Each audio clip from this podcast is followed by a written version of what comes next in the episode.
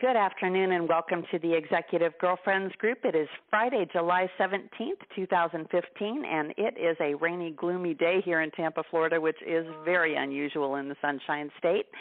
Uh, but we have a, a, a ray of sunshine here today. We have a fabulous discussion about a book called Rocket Fuel.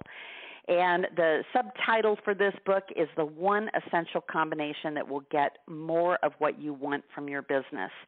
And we generally interview women here, but I am delighted to introduce the author of this book, Mark Winters. Mark, welcome. Thanks, Chicke. It's so great to be with you, here with you today. This is going to be fun.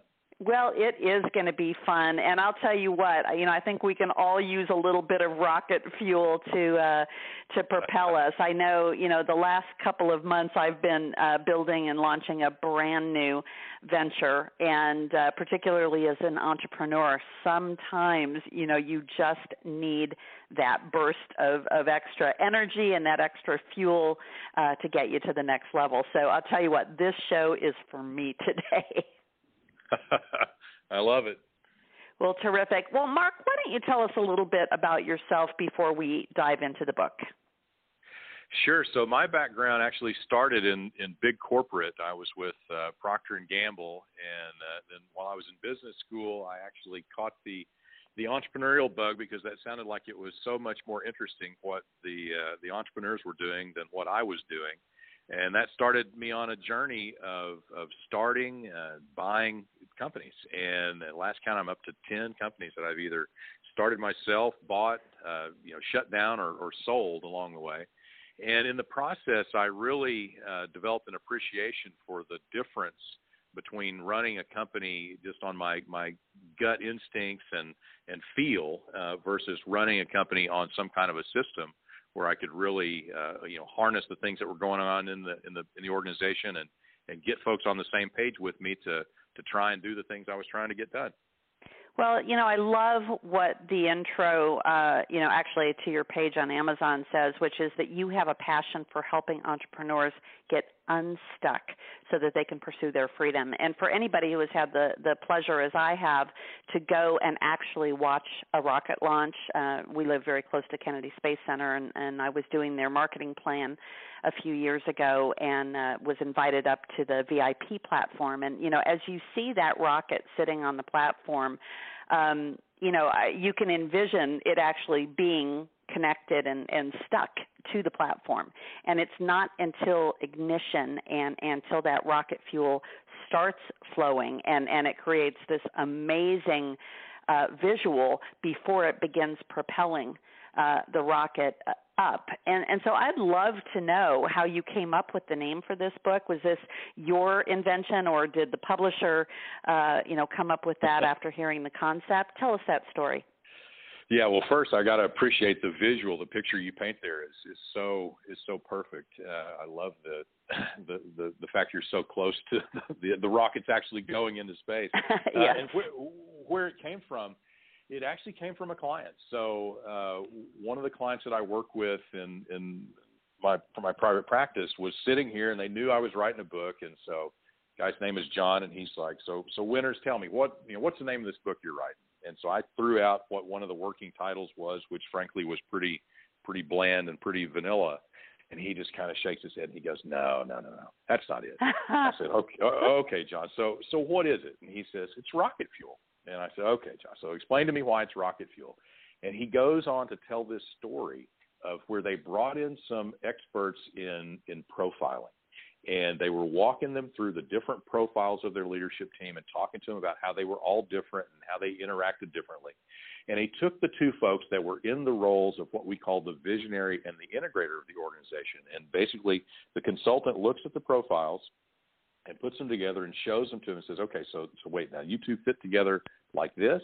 And they said, yeah, that's, that's how we work together. And they looked at the profiles and said, oh my gosh, this combination is going to be like rocket fuel for your company. Oh. And so for him, that was just it. That just clicked. That that told the story. And when he told me that, I was like, "Yep, that's it. We we're going to do that." And so we kind of played it out, shared it with some people. They reacted positively to it, and the next thing you know, it's on the cover of the book. Well, it is it is so perfect, and as I said, you know, I've been going through this this process myself, and this is not my first startup. Um, and you know i i haven't had the benefit yet of selling one but i have had the pain of shutting one down. And mm. and so this one i am just determined you know that it's not going to be in that category. And and so it is so timely because this last week and, and i'm very definitely in the visionary camp you know without a doubt. I am the most comfortable you know doing uh, product strategy and, and, and marketing strategy and all, all of the things that go uh, with that strategic role. Um, but when it gets down to implementation and integration and pulling in the, the talent that it needs to get that done, you know, that's where I know I need that complementary person. And this week I found uh, someone who may be an investor, but but uh, more importantly is what he calls a a super advisory board member, and he has all those talents of the integrator. So I can't wait to talk about this because oh, you know fantastic. as we go through part one of your book what starts out with the context uh, of of rocket fuel and, and this whole concept of this combination it talks about the visionary it talks about the integrator and then it talks about the relationship. And i've got to tell you that's the chapter i'm most interested at this juncture in my life. But let's let's back up. Um, so tell us what your day job is now and and how that translated into becoming an author uh, were you pursued by a, by a publisher? Did you come up with the concept and take it to a publisher? How'd that happen? Yeah, great. So, so I spend most of my time working with leadership teams of small entrepreneurial companies and helping them implement a system uh, we call EOS, the Entrepreneurial Operating System.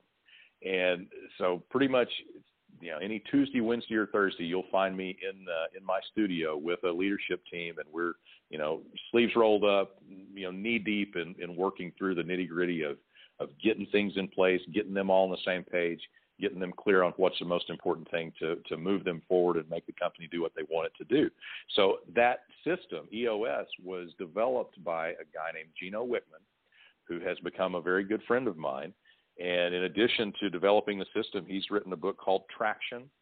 And uh, one of the concepts in Traction is this accountability chart. So it's a structure for how the organization uh, is, is laid out in terms of the things that you need to have done, the things that we need people to be doing to make the business go where we want it to go, and then a process for, for appropriately mapping people to those uh, you know seats on the bus, if you will.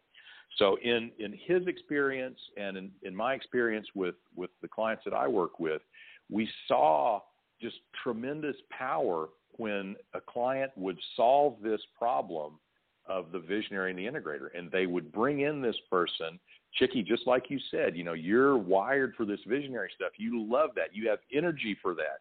You don't have energy for the detail stuff and just kind of the getting down in the you know the the day to day you know, keeping the trains running on time kinds of things that somebody right. that, you know, we call an integrator, they love that stuff. They're all about that. And so when we can get the two of you together, it just unlocks it and makes it happen. So we both had, and, and in our larger community of other folks who are implementing EOS, we had all these examples of people that when they put those two puzzle pieces together, it just took off and it was so powerful.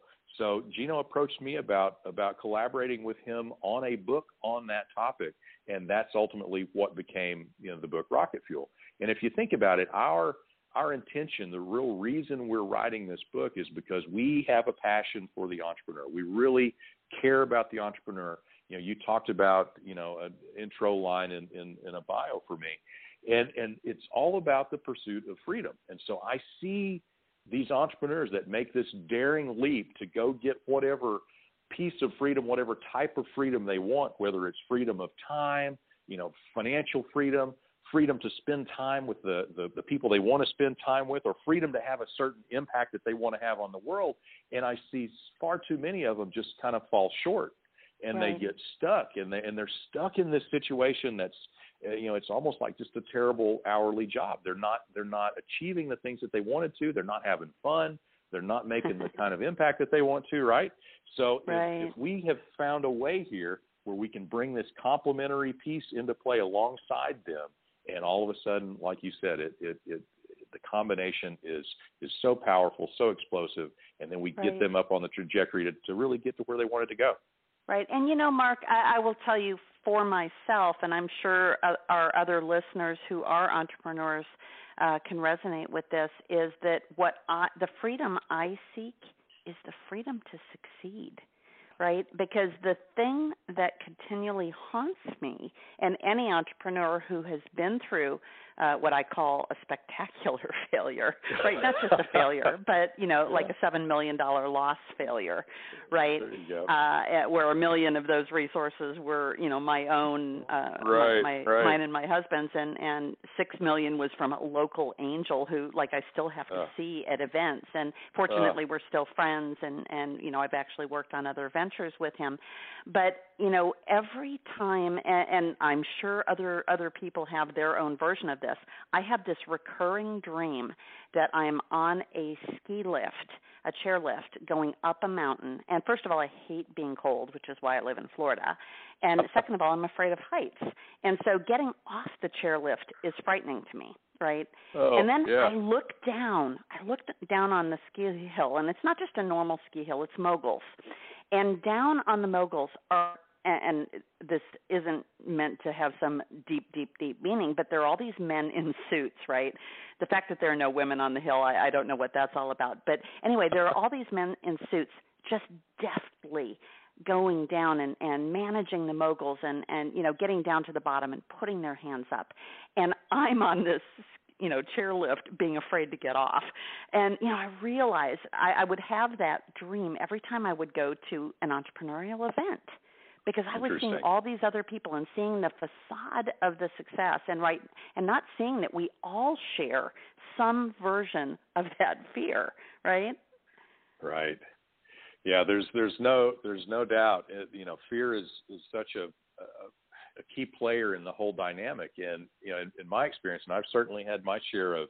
I love your your phrase, spectacular uh, failures. And you know, the the thing that I take from those is there's no way I would I would be you know the who I am and have the perspective I have without that. And there's so much oh, value so right.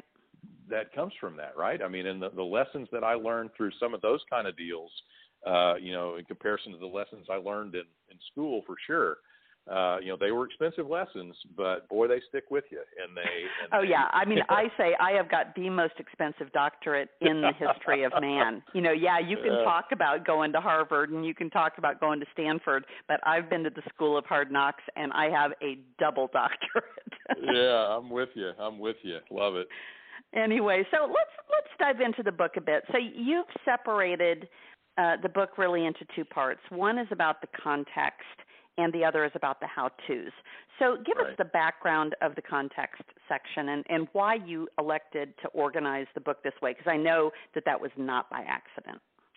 Yeah, it was it was real intentional. First of all, we know that a large part of our audience for the book is is visionaries, and, and visionaries have the attention span of oh I don't know a gnat, and, a teenage right? gnat, so, I say. Yeah, a teenage gnat, and and so we've got to we've got to make it where they, we can get to the point quickly and uh, so that's that's part of the the reason for organizing. If you think about what we're trying to do on a high level, it's really three things. We're trying to help our audience crystallize their thinking around this whole visionary integrator combination. Second thing is to, if they feel it's the right thing for them and they can benefit from it, to get connected with their complementary counterpart. And then the third thing is once they're connected, to be able to maximize that relationship. Uh, so, so we laid out the book, you know, first to really set that context so they could understand the parts, and then second, the the how-tos, you know, just just going and making it happen.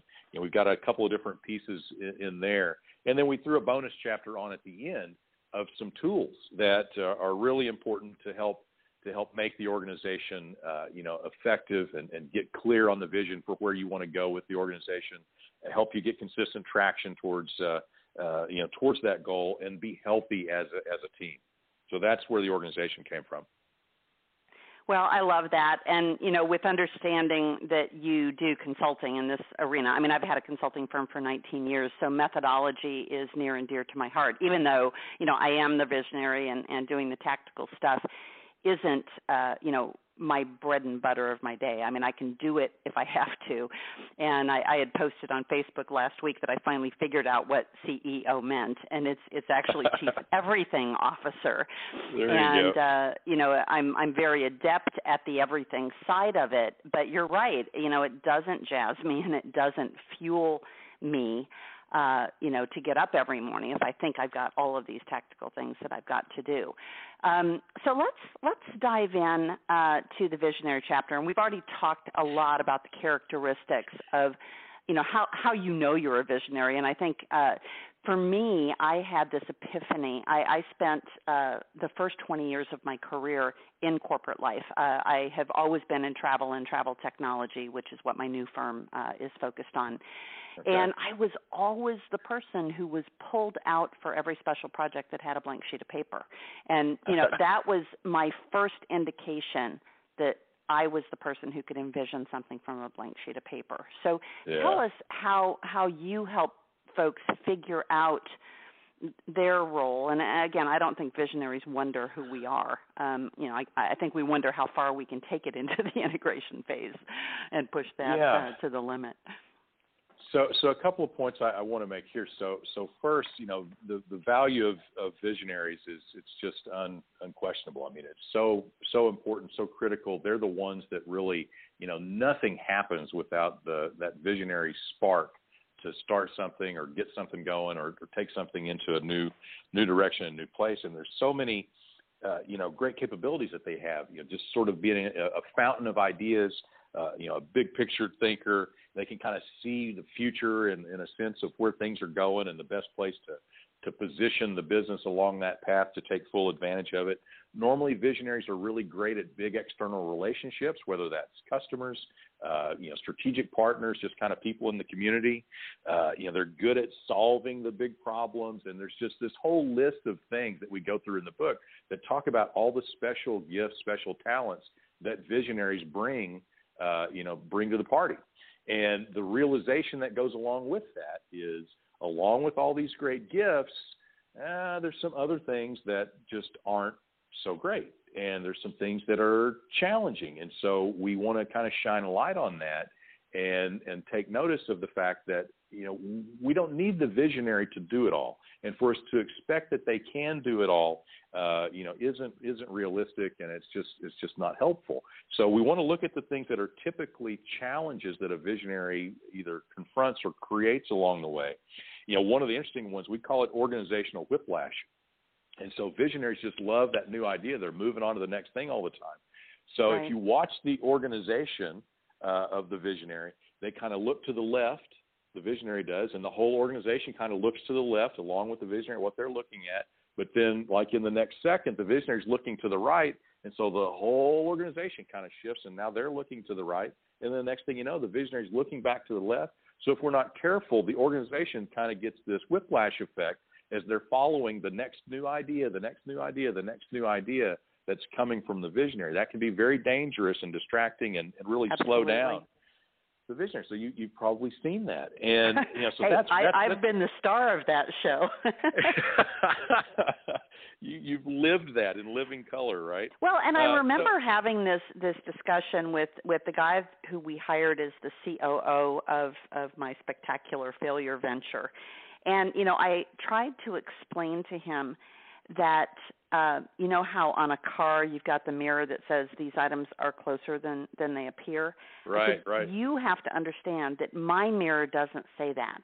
My mirror says that these items are much further away than they appear. And I want you to look at that mirror that says, when I say something, I'm not expecting it to be executed tomorrow. I'm talking about next year or five years Right. from now.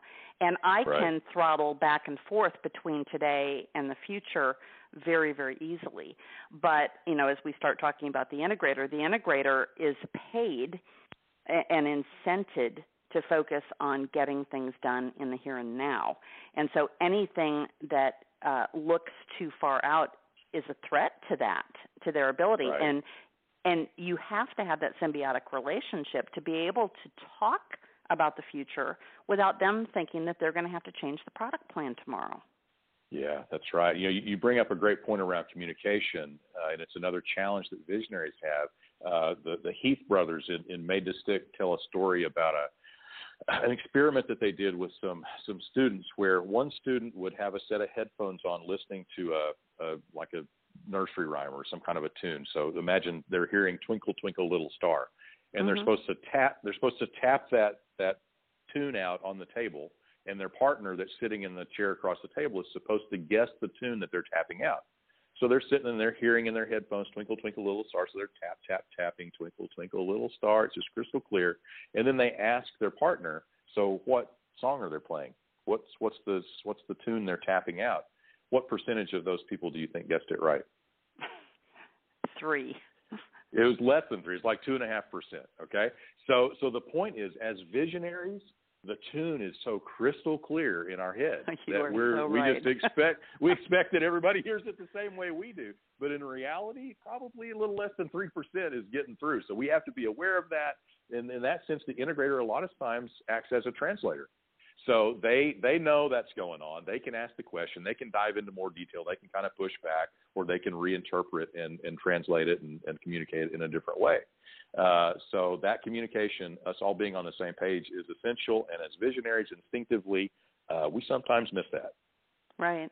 Well, you know the interesting thing in this same individual, uh, I remember also having the dialogue that we were we were actually going to look for a a CEO. I had been the CEO, you know, through the founding stage, and we were moving into uh, actually launching the product. And you know, he uh, kind of took a big breath and said, "Well, you know, that's the role I want."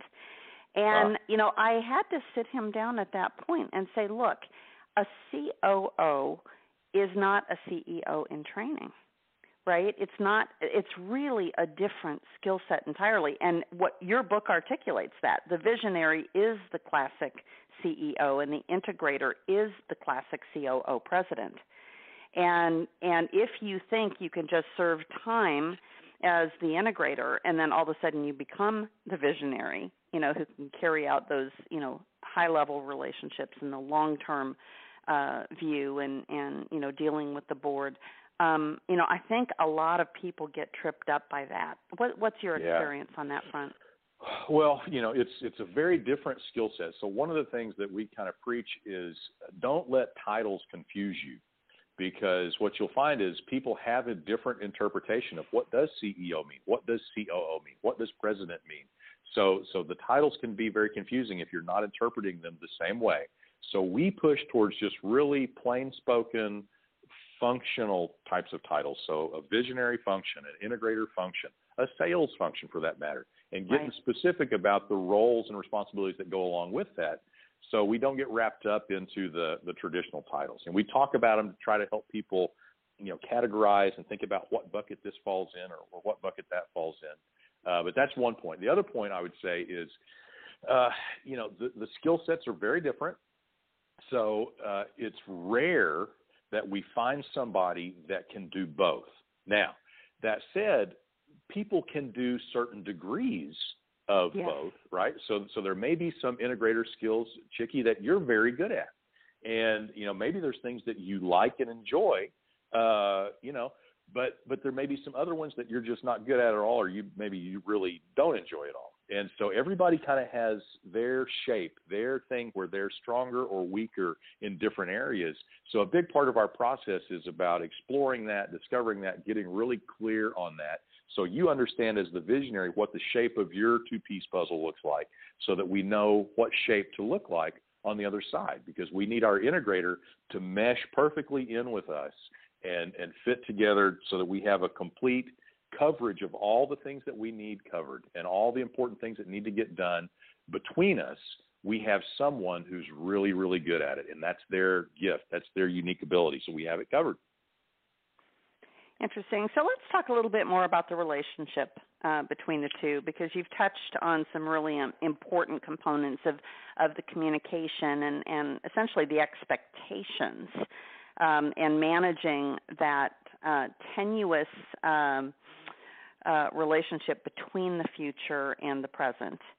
So, what are the other dimensions of, of the relationship? And I, I know there's an orientation for the implementer to to you know work with a lot of tools and structure and form and the inventor and and the the one who is actually the the dreamer uh, for the business and and that visionary is uh, a little less dependent on that structure and tools. Yeah. So, so a couple important things about the relationship. One is the realization that the two are very different. There's going to be uh, friction in the relationship just as a matter of course. So there's a little bit of kind of headbutting that is just, I mean, it's just going to be expected. You've got to, you've got to know that going in. And the challenge becomes how to blend that friction into something that's positive and helpful and let, instead of letting it turn into something that's really destructive and distracting. Uh, so we lead you down a path of some specific things that are really uh, uh, helpful as a structure to get the two, get the visionary and the integrator absolutely uh, in sync and you know moving with the same pulse, with the same heartbeat, you know towards the same the same end goal. And you know, we we call those out in one of the later chapters called the five rules. Uh, so you want to get into those? Yes, absolutely. Great.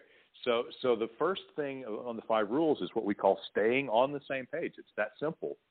So we have a structure we call a same page meeting that says that once a month the visionary and the integrator protect time. It could be two to four hours where they protect time to sit together with the objective of absolutely getting on the same page. So here's how the meeting works. They come in and they check in with each other on a on a really a human level. So it's like, okay, you know, let's talk about what's going on in your world personal, you know, what's good, what's bad, what are you kind of thinking about, and you really connect as as people because this is a it's a sort of marriage. I mean, it's that kind of a relationship. It's that level of a relationship in terms of intensity and commitment and the you know the the the feelings that can can come to bear in it. So we check in with each other and then we lay out our issues. So both the visionary and the integrator, in between the time they've kind of been making their list of, of issues where it's like, you know, we need to talk about this. I'm not sure about that. How do you feel about this? I'm concerned about that. And they lay all those out and they begin a process of prioritizing those issues, which things are the most important things for us to talk about first. And they just start picking them off one at a time. And they stay in there, they stay in that meeting until they've talked about all that stuff and are absolutely 100% on the same page. And they spend as long as it takes to get to that point. So they make that a discipline to do that once a month. That may be the most powerful tool in the toolkit in terms of making this relationship work. Can you hmm. see how that would help? Oh, without a doubt. So, so the second of the five rules is something we call no end runs. no end runs is about not jumping around the roles of accountability in the structure of the organization. So here's what will happen. Because there hasn't been an integrator in the past, people in the organization are conditioned to go straight to the visionary with things, right? Okay, you, you, have seen this too. There's that I laugh have, of, uh, yep, of, without a doubt. familiarity, right? Familiarity. So, so what happens when we do that? So imagine that we have the integrator in place and someone who's supposed to be reporting to, accountable to the integrator, just bypasses them entirely and comes to the visionary because they didn't like the answer they were getting from the integrator. If the visionary engages in that and begins to direct them and basically take the role of being their their manager, their leader, it takes that other manager or that integrator and just cuts them off at the knees. It makes them totally ineffective when they do that. End runs can happen the other way too, right? So as the visionary, you're conditioned to basically tell whoever to do whatever whenever you want. And so you swing down into some department in the organization and you see something going on that's a little different than what you expected or what you had in mind. And so you start directing traffic and you start telling people to do this and that. And that will have the same effect of basically cutting off the manager of that department and making them totally ineffective. And so we have a, a, a trigger that we call, quote unquote, the question that we want you to ask. So anytime an end run is in play, so someone is coming to you on an end run, it's okay to sit and listen, and hear what they have to say, but at the end of listening, after you've resisted the urge to direct and tell them what to do, at the end of listening to all of it, you say, okay, I hear you. So I only have one question. Are you going to tell them or am I going to tell them? Because somebody needs to tell them. And if you will do that and redirect them to the person they should have been talking to about this in the first place, our experience right. is with it, within 30 days, you'll shut this kind of behavior down altogether. Okay? Absolutely, and and again, I, I think that the key here is that uh, you know people, uh, in particular the integrator, has to be willing to sit down and do that with the visionary, and and that's the harder of the two. I think it's way easier to have the conversation you describe, where the team member is coming to the visionary. Um, but you know, I've seen this over and over again in in my own situation because I'm I am so action oriented, and and this is one yep. of the characteristics of an entrepreneurial visionary is something goes and in this day of electronics right something goes yeah. from our head to our fingers over the wires you know or into creation mode like you know I'll come up with an idea and 10 minutes later I've got the logo I've got the plan written down right it's already done right. and the Facebook right. page is probably built right and right. and so when I ask for something to be done if three, four, five days later it's not done, I'll right. either do it myself, right? You know, because this is what we do, unfortunately. Right.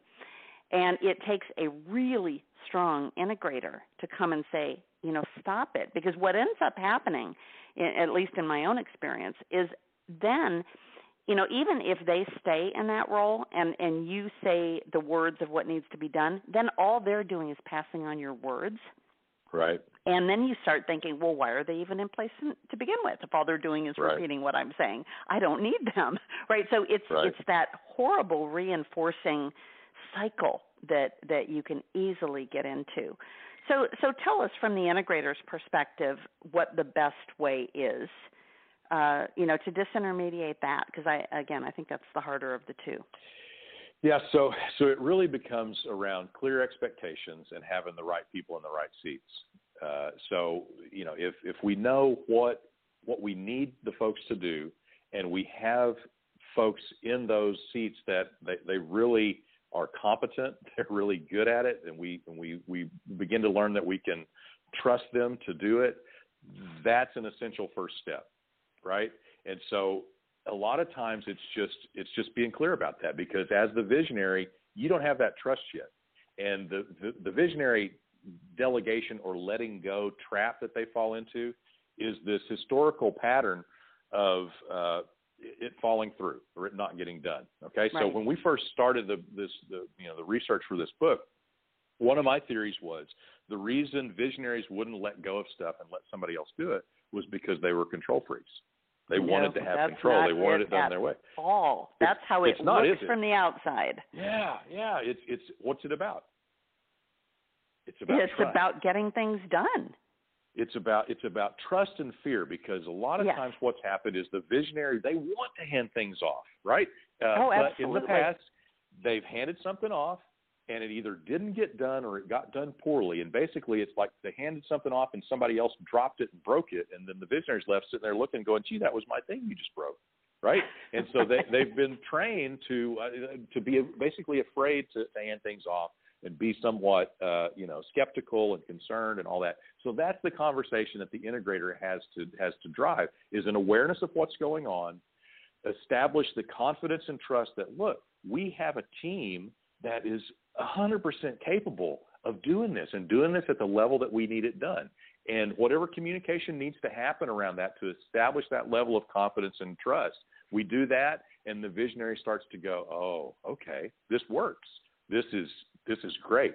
If something's happening, uh, you know, too slowly or not at the level of quality that we need to happen, that may be a specific issue that we do need to address. There may be something that needs to change or something different that needs to happen there. The other thing that's interesting in your example is is there are things that the visionary has passion about that they enjoy, that they want to do. So keep in mind that a lot of times is fair game and, and maybe something that should be on the visionaries list. They can also sit in other seats in the organization where they're not only the visionary of the company, but they may sit in a seat on a team in a certain department where they contribute because it's some area where they just have so much fire and energy and passion that they can do stuff down there and they love it and the organization gets tremendous value from it. So that's fair game too.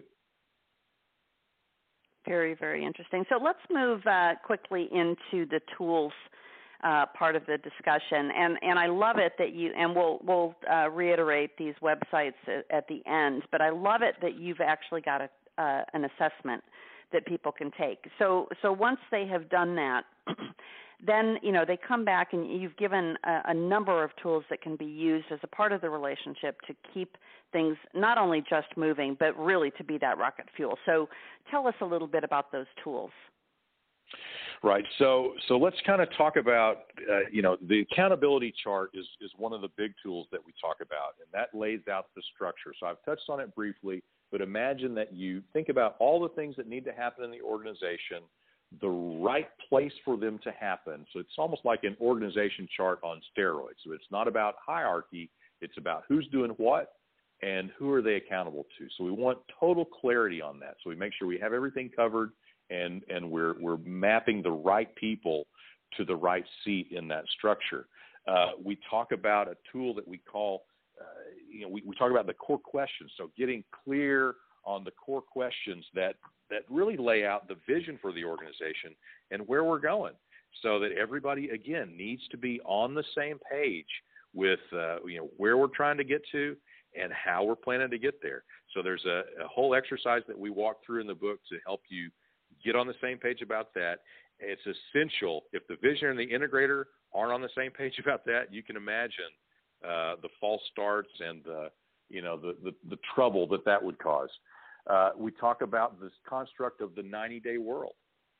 So every quarter, setting the next most important priorities, being crystal clear on what the most important things that we're working on this quarter, getting reconnected, uh, you know, every 90 days, because as humans, 90 days is sort of a, a magical length of time in that it's long enough for us to make some big progress and get some really big things done but it's it's short enough that we can stay focused on it. And at the end of that 90 days, the team starts to feel what I call the fray. So they start to become a little bit more disconnected, a little bit fuzzy, a little bit unclear. And so every 90 days, we want to push together again and get that clarity, get back on the same page, and and decide what our next set of priorities is.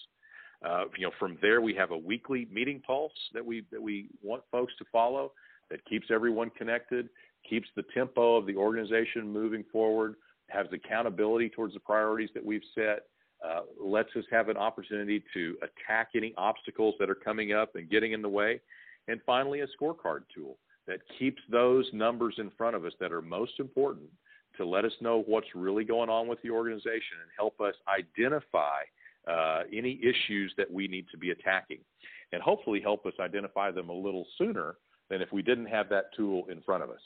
Right. Uh, so we can see, okay, here's something that's coming up, and if we don't fix that, we're going to end up in the ditch. And I'd like to find out about out about that while we're still up on the road, instead of finding out about it after we're already in the ditch. Oh, exactly. So, Mark, you've already talked about some of, of the five rules, and, and we've kind of interspersed them in, in the conversation. Can you reiter- reiterate what the five rules are? Great. Five rules. The first one is stay on the same page, the same page meeting that we talked about. Second one is no end runs. So we talked a good bit about that. The third one is the idea that the integrator is the tiebreaker. So they really serve that role where if the functional leaders can't work it out, so sales says we need to go left, ops says we need to go right. Uh, if they can't work it out between themselves, the integrator takes on that role of hearing the arguments and saying, okay, for the greater good, this is the way we're going to go, and ultimately makes that decision and gets us unstuck and moving forward. Uh, the fourth rule is that you're an employee when working in the business. So this is very important for someone who's an owner and also playing a role in the seat in the accountability chart. They got to set that owner hat aside and play in that seat just like any other employee who was a non-owner would in that seat. That's how we let the whole accountability chart have integrity and everybody play together as they should. We have a different mechanism called an owner's box where you get to play owner. And then number five is to maintain mutual respect. So the, the integrator is not the visionary's lackey. They're not something less than. Uh, they're really, uh, you know, a partner, as somebody that we're a team. We're working right. together to make this stuff happen. So we have to maintain that mutual respect and understanding between the two. Absolutely. So you you use some interesting words in chapter six and seven, uh, which is part of this part two of the book of the how tos. Uh, chapter six is finding each other. Now, this sounds really squishy, right? For uh, you know someone who who really likes the the rules and and and the outline, and so all of a sudden we're down to this squishy term of finding each other. Yeah, so it's it's really not squishy, and it's really I know. Con- concrete. I'm right? just leading you on here. yeah, appreciate that. I mean, it's it's about okay, who who's who am I going to pair up with, and and that puzzle of getting connected because the reality is we've got a lot of people out there who want that complementary uh, you know counterpart, and they don't know how to find them, but they're out there. And so we have a whole process we call the connection process, the visionary integrator connection process, to kind of walk you through that and and get clear again on on what the needs are, what the shape of of your you know your two piece puzzle is, and, and what to look for on the other side. So if you kind of walk through the steps of the process, the first step is to get clear on where your company falls on the visionary, what we call the visionary spectrum. So a couple of different components that we consider there. You know, what type of industry are you in? You know, what kind of, of growth aspirations do you have for the business? What's going on in the market? Is there a lot of complexity? Is there a lot of regulation? What are the dynamics that are happening? And if you look at that, you know, it starts to become apparent of, of we either need a whole lot of visionary in this business. Maybe we need somebody like a Steve Jobs on the on the extreme end, and then on some situations where it's just very stable and almost stagnant and we don't have growth aspirations beyond that it's more of a maintenance mode then you don't you don't need much visionary and you know we make a sort of a tongue in cheek statement in the book where we say a Mr. Magoo might do and and so you need you need to understand where you're coming from in terms of the visionary spectrum. From there you need to understand yourself as a visionary. One of the tools we we lay out in there is what we call a wish list where you literally as the visionary you kind of make a list of all the things that you wish would be would happen. You'd have an integrator or somebody else to take care of from you uh, for you. From there you create the profile of, of this integrator that you're you're seeking that you're looking for. And then you have to consider what we call the four readiness factors so are you financially ready to make a move like this in adding an integrator uh, and and that's about hey i can see what the cost is going to be can I see what the benefit is going to be? And an exercise that's helpful there is to kind of look at all the issues on your list and start to put a little dollar figure uh, by them for what benefit you might see if, if that issue was solved. And you start to add up the ones that you think would be addressed if you had an integrator in place. And many times it becomes very apparent that, okay, wow, there really is a noticeable return on investment here financially. Psychological readiness is important. Are you really to let go of the things that you need to let go of? Right. So we talked about Right. that. Lifestyle readiness. You know, are you at that place in your life where you're ready to not, uh, you know, work 80 hours a week or or 70 hours a week or whatever, or or not spend as much time on the things that you don't enjoy, but spend more of this time that you spend working on the things that you do really enjoy. right. And uh, you know, so so we, we want to bring those readiness factors into focus and make sure that you're actually ready to pull the trigger here. And because if you're not, it's probably not going to go. It's probably not going to start. You have to to know that you're ready, be confident that you're ready. So that's the fourth step. That brings us to the fifth step. But I want to I want to point out that we've already gone four steps before we start looking for someone. Those four steps are all about getting really clear on where you are and what you need. So that's what helps us, you know, figure out what we're looking for. From there, we go and search and find, and we we talk about a number of different ways, from reaching out to your own network to having a uh, you know a recruiter help you, and, and a couple of different tools that can kind of help you find somebody who's going to be the right fit. Once we get them here, you've got to onboard them, ramp them up, and then from there, we really get into this ongoing visionary integrator relationship cycle where we lay the plan out, we execute the plan, we get on the same page, we get realigned, and then we make the next plan, and that cycle basically goes on forever as we develop that relationship. Right, right, absolutely. Well, you know, and it's so funny, and and for me, I've been uh, involved in building this business for for two years, and there's also kind of an interim piece where you know I've gone from uh, everyone being virtual, right? I, I manage everyone remotely, uh, and I work out of my living room uh, essentially. Right. And and so I'm at that place where not only am I more than ready to have an integrator and a full-time team, but I'm also ready to be face to face, and so that you've you've got that room that you can go to to brainstorm and putting sticky notes on the wall and all of those things. And right. and, and I think that that's you know maybe in in most businesses that happens a lot earlier um, you know, but I'm at that place where you know I've got to figure out what, whether to raise money or to continue to self-fund. You know, which means that you have to find an integrator who's willing to take equity, right? Somebody who's willing to come in and and who has the wherewithal uh, to really stand side by side with you as a partner.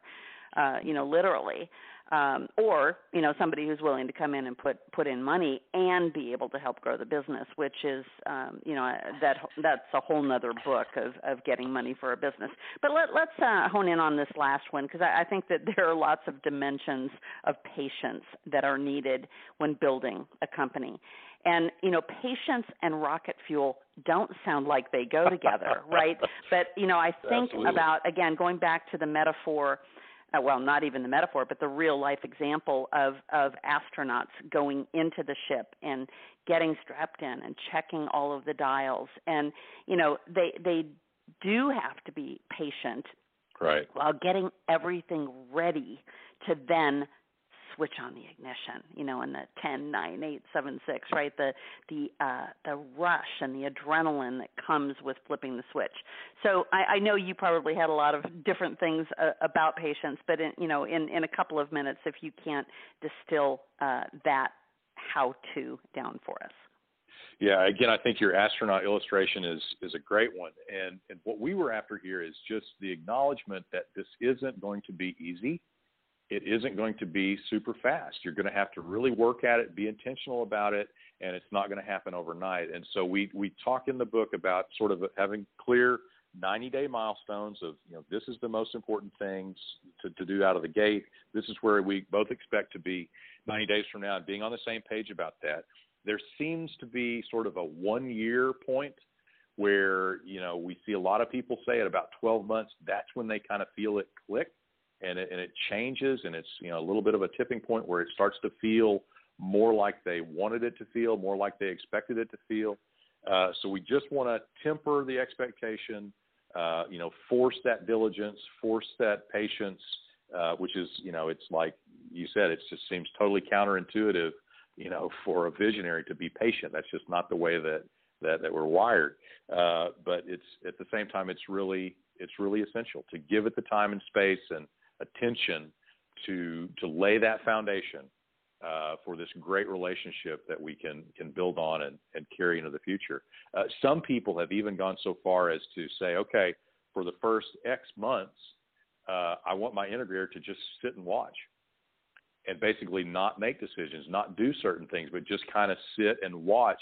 And that's how they get them, uh, you know, indoctrinated into the culture, into the work environment, into the team, uh, so we don't want to bury them too fast, uh, and that requires tremendous patience because again, the the expense clock is running, and and you know you're already starting to invest. So there's a real delicate balance that you have to find what's right for you uh, to make that work. Right. Well, Mark, we have we have covered a lot of ground of, of the context around this essential combination that's necessary to put this rocket fuel into your business. We've talked about the how-tos. You've uh, referred to the fact that there's also uh, a bonus chapter that that has uh, some further detail on the five tools. Um, I, I, mentioned that you do have a website, and uh, why don't you tell us about that and tell us about uh, how someone can get in touch with you if they are interested in engaging you on, on a consulting basis, or I'm also assuming that you do uh, public speaking engagements if they wanted you to speak at an event. You bet. So the best the best couple places to go go to rocketfuelnow.com, and on that website there's a couple of things of interest. One, you can take the assessments so we have a, an assessment for visionaries, an assessment for integrators. So you can go through and kind of see uh, you know how you match up, and that'll help you get get some perspective. There's a, uh, a place that you can get through to a, a, private group for folks that are are owners of the Rocket Fuel book, and there's actually a wonderful discussion going on between uh, between visionaries and integrators and folks that are are working on this and thinking about this. So you can get into that community. A lot of additional content and tools available in there. Uh, finally, uh, you know, you can sign up for our, our newsletter and, and, get additional information as we as we put it out. If someone wants to get in touch with me personally, they can contact me through that website, or also feel free to reach out to me on LinkedIn. So you can find me as Mark C. Winters on LinkedIn, and either one of those those pathways should uh, should lead you back to me. Perfect, perfect. Well, Mark, it has been really great, and thank you so much uh, for giving us your time today. We're going to wrap up the public uh, portion of the interview and uh, have a little side discussion uh, for our members. So if you will just hold on uh, while I uh, shut down the recorded portion. And uh, by the way, for our listeners, if you want more information about joining the Executive Girlfriends Group, go to www.executivegirlfriendsgroup.com. And we will be relaunching uh, our website on August 1st, which is National Girlfriends Day. It's also our seventh anniversary. So uh, make sure to check back on August 1st and uh, see how we're reshaping things for our membership. Again, thank you so much for joining us, and we are terminating the recorded portion now.